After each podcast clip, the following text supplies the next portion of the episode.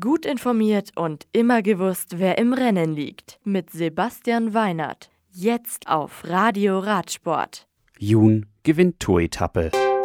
Wutz holt Teilstück bei Tirreno. Hosking nimmt Gesamtsieg mit heim. Poitiers.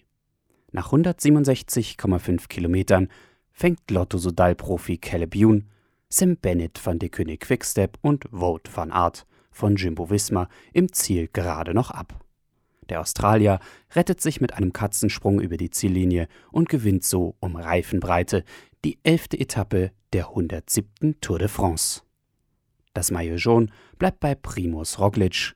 Bennett baut seinen Vorsprung im Kampf um Grün auf achtundsechzig Zähler aus. Bernal und Cosenefroy bleiben im weißen bzw. Bergtrikot und in der Teamwertung liegt Movistar jetzt über fünf Minuten vorne. Auf der zwölften Etappe am Freitag warten dann zwei Berge der vierten und ein Berg der dritten Kategorie sowie eine Sprintwertung auf die Fahrer.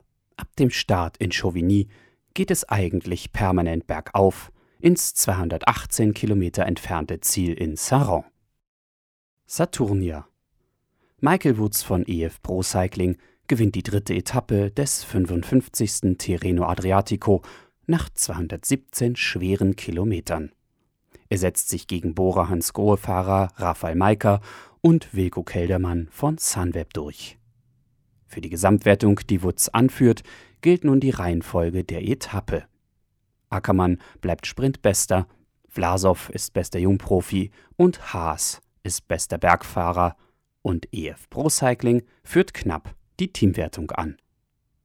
Am Freitag geht es auf Etappe Nummer vier von Terni über hundertachtundneunzig Kilometer nach Kaskia.